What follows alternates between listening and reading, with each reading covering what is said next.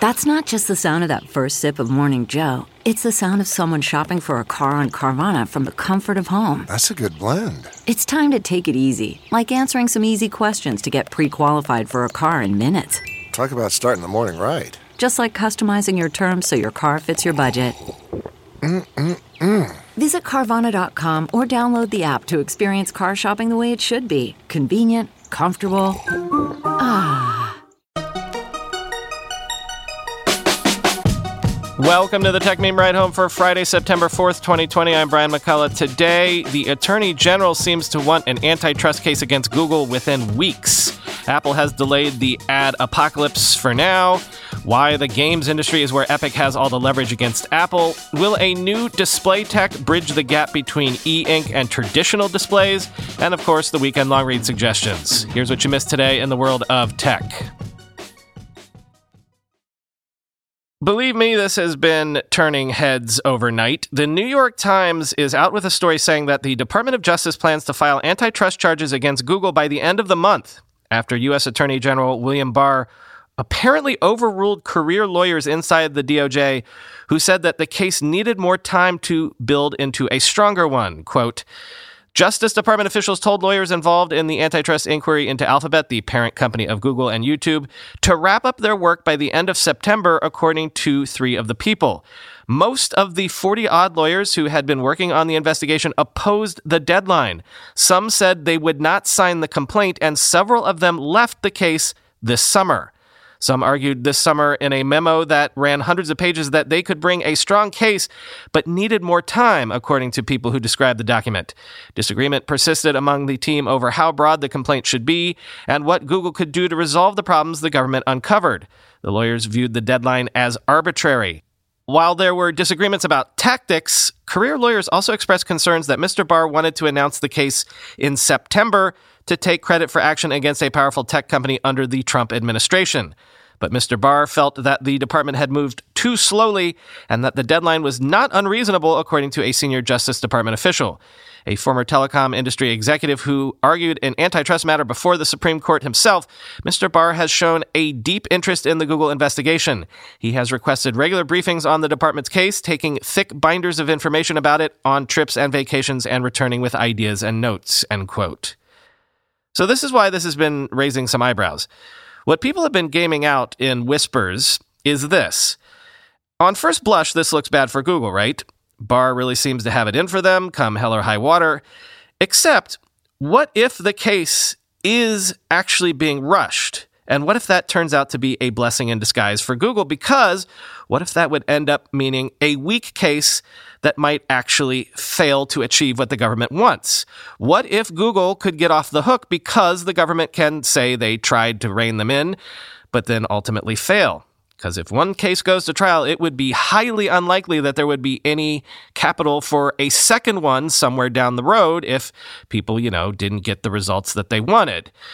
Quoting Will Aramis on Twitter, this has been a pattern with the Trump administration on tech. They take important, much-needed oversight processes, Section two thirty reform, scrutiny of TikTok, antitrust, and execute them so ham-fistedly that it amounts to something more like sabotage, end quote. Ad apocalypse, not now, I guess. Apple has confirmed it will delay the enforcement of I D F A changes in i O S fourteen until early next year, quoting the information. Developers will still be able to ask users for permission to share their I D F A when i O S fourteen is released this fall, though asking users through the prompt won't be mandatory.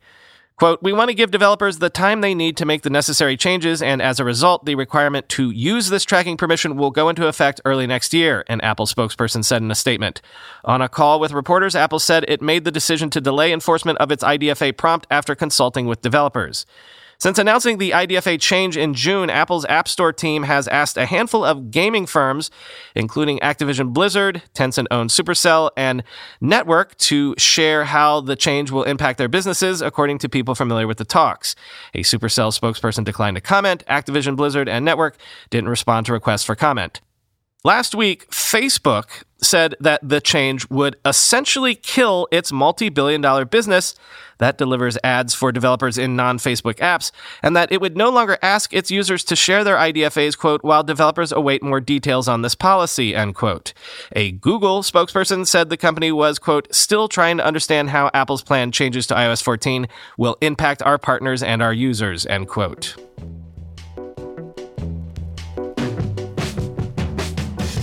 Oh, and I forgot about this one, so let me squeeze it in real quick. T C L, that company that you might know best for producing the highest quality smart T Vs at reasonable prices, has announced a completely new display technology that it is calling NXTPAPER.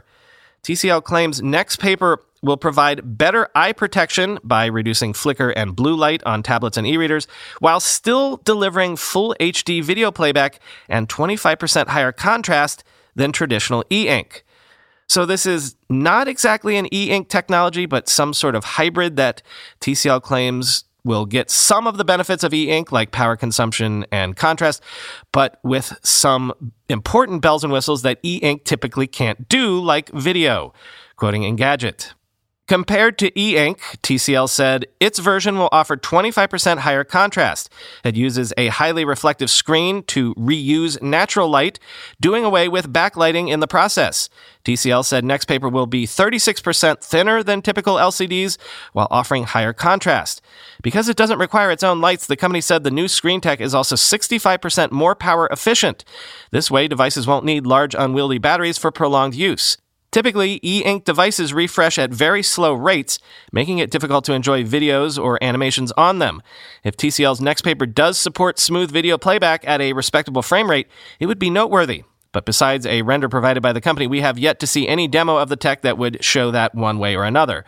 While there is no word yet on availability, T C L said we can expect the display tech to show up in an actual product, quote, in the near future, end quote. Which, I'll grant you, is pretty vague, but T C L also stressed that this is not for smartphones. Expect to see this, they say, if we ever do see it, on, again, tablets and e-readers. A couple of quick follow-ons before we get to the long reads, two stories we've been discussing recently. First, Japan's antitrust regulator says it will be stepping up scrutiny of Apple's App Store practices as gaming industry developers in that country and execs of gaming companies have begun speaking out about Epic's battle with Apple. Quote, the iPhone is a huge revenue driver for game creators in Japan, including established names like Square Enix, which gets forty percent of its group revenue from smartphone games, and Bandai Namco Holdings. Sony has a multi-billion dollar mobile hit called Fate slash Grand Order. With seven hundred two thousand registered developers, Japan is home to one of the most creative developer communities in the world. A recent study commissioned by Apple estimated the App Store ecosystem in Japan generated thirty-seven billion dollars in billings and sales in twenty nineteen, eleven billion dollars in digital goods and services, and twenty-four billion dollars via physical goods and services, and two billion dollars from in-app advertising, end quote. Which is why I'm sharing this. It seems to me that the hinge in the battle between Epic and Apple is what this battle does or does not do to the larger gaming industry. Gaming is so huge now for so many players that, as we've already seen from the language from that judge's initial injunction in this case, if too many aftershocks or secondary waves end up rocking the gaming industry, that would apply some serious pressure on Apple to find a resolution. And Oculus has been forced to end the sale, at least temporarily, of Rift and Quest V R systems in Germany, pending talks with regulators in that country who have cast doubts on the legality of requiring Oculus devices to be linked to a Facebook account, quoting gamesindustry dot biz. The headsets have been pulled pending discussions with German regulators, but Facebook did not specify the issue that had to be resolved before the headsets could be returned to shelves. However, German site Hesse Online has received a statement from the Hamburg Commissioner for Data Protection and Freedom of Information, casting doubt on the legality of Facebook's recent announcement that Oculus users will be required to create a Facebook account and tie it to the hardware. The commissioner was particularly skeptical about Facebook imposing that requirement on existing Oculus headset owners. Facebook said it will stop supporting original Oculus accounts after January first, twenty twenty-three. The regulator was less certain, though, about the legality of applying that requirement to new customers, but it said it also might violate German laws against coupling products to services, end quote. A Facebook spokesperson clarified that the company will continue supporting users who already own Oculus devices in the interim.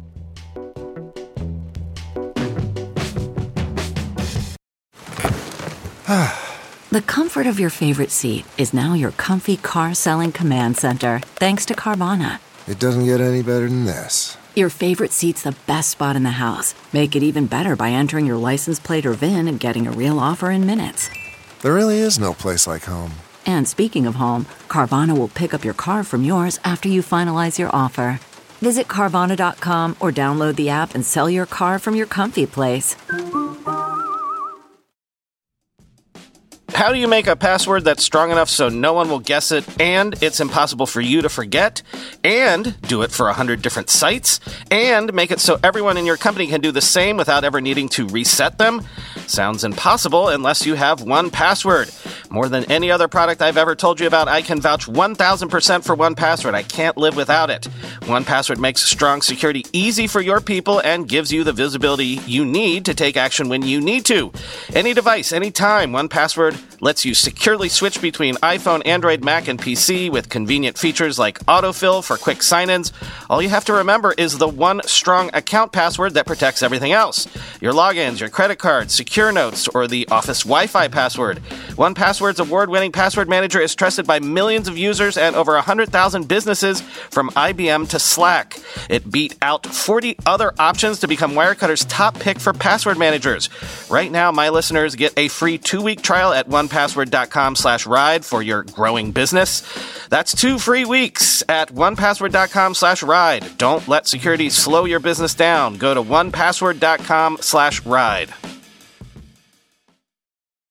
Look around. You can find cars like these on Autotrader. New cars, used cars, electric cars, maybe even flying cars. Okay, no flying cars, but as soon as they get invented, they'll be on Autotrader. Just you wait. Autotrader. Time for the weekend long read suggestions. And first up, a story that I haven't been able to get to yet, but you should be aware of, is the success of the company Square during the pandemic months this year. Square stock is up yada yada percent, but what is really important for you to know is that Square's success has been fueled by its Cash App. Quote, Cash App revenue more than doubled to three hundred twenty-five million dollars, excluding sales of Bitcoin in the second quarter from a year earlier. Thanks in part to Square's making it easy for individuals to accept their stimulus checks and unemployment benefits in Cash App, the amount of money stored there reached one point seven billion dollars in the second quarter, three and a half times more than in the same period last year. Monthly active users topped thirty million in June, end quote. But also, as I said on Twitter, the real story here is the absolute rockstar growth team, the best in the world, that is behind the Cash App, which the piece does get into a bit, but when you know the whole story, the overnight success of the Cash App is really amazing. Next, we have one of those periodic great essays from the folk at Andreessen Horowitz. The premise of this one is interesting. What if the next thing going digital is going to really blow out is board games? Tabletop games. Quote, tabletop games, a quintessentially analog experience that encompasses board games, card games, and parlor games, are being dramatically improved by digital tools. While the first attempts at modernizing tabletop games sought to merely replicate games in the digital realm, the next generation of games goes a step further, integrating tools such as live streaming, user-generated content, audio products, and community platforms. This digital transformation is reinventing the way we learn, play, and connect with one another over tabletop games. As a result, modern tabletop games have the potential to be bigger than ever before. Board games are resurgent. The overall market reached twelve billion dollars in twenty eighteen and is growing at a nine percent compound annual growth rate. Parlor games such as Werewolf and Mafia, in which players act and deceive each other, have grown into global hits.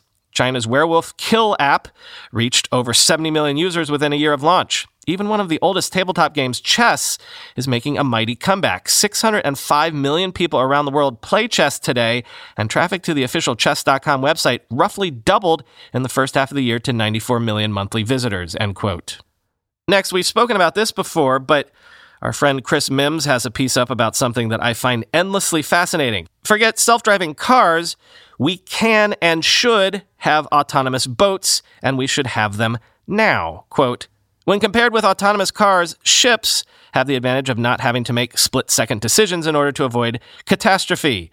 The open ocean is also free of jaywalking pedestrians, stoplights, and lane boundaries. That said, robot ships share some of the problems that have bedeviled autonomous vehicles on land, namely that they're bad at anticipating what humans will do and have limited ability to communicate with them, end quote.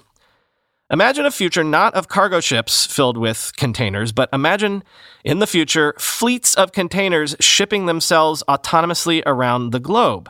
Also, I can't remember the name of the startup at the moment, but I once did a story on here about tiny autonomous sailboats. No need for fuel, just sailboats, tens of thousands of them, all around the world, all over all the oceans in the world. We should have them now for weather, for science, for navigation, and it sounds like we will be getting that soon. Back to the land, the Wall Street Journal takes a look at Farmers Business Network, which is trying to become the Amazon for farms. The only problem is big agribusiness doesn't want that to happen. Quote, F B N ran into bigger roadblocks with seed and pesticide makers who largely refused to directly supply the platform and allow it to sell Farm Belt staple products like Syngenta's Force insecticide or Corteva's Pioneer corn seed. F B N executives said in some cases they are able to procure name-brand farm products from brokers or wholesalers, but at higher prices than traditional retailers. They said the startup has otherwise been shut out by manufacturers intent on protecting the existing network of farm retailers and its established profit margins, end quote. And I mentioned this one only in passing as part of a larger story, so let's dig deep into Fitbit's plans to develop devices to help detect COVID symptoms. A deeper dive on that comes from one zero, quote, in May, Fitbit opened an opt-in COVID study of one hundred thousand Fitbit wearers. By the end of the study, about one thousand of them had been tested positive for COVID nineteen. Suddenly, the company's researchers had a remarkable opportunity. They could look backward through those people's data to see if, buried in the biometric data, there were any signs that indicated a COVID infection. The answer was yes. According to the Fitbit study, a COVID infection drives your breathing rate up, your resting heart rate up, and your pulse variability down. About half the time, those metrics change a day or two before you feel any symptoms, end quote. And finally, for the long holiday weekend, another one of those, well, here's maybe a project for you to try, which you may or may not be able to actually replicate. But at Input, Raymond Wong outlines how he turned his Lego N E S into an actual functioning N E S console. Quote, I knew I had to make this mod happen the moment Lego and Nintendo unveiled the two thousand six hundred forty-six piece set of the N E S. How could I not? The boxy console, complete with faithful port cutouts and flip-up cartridge slot, and eighties-style C R T were begging to be brought to life, end quote. And so he did.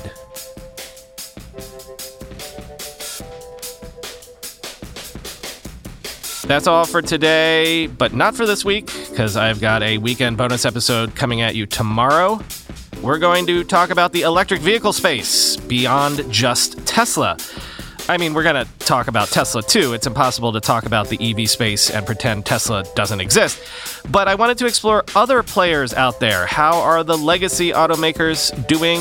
And who are the startups in the E V space that aren't Tesla that are having success? So we're going to talk to Martin Lee of the E V News Daily podcast. Look for that conversation on Saturday, or maybe save it for Monday, because Monday is Labor Day here in the U S, a federal holiday.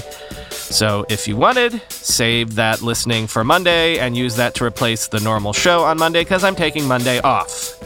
Talk to y'all on Tuesday. Enjoy your weekend.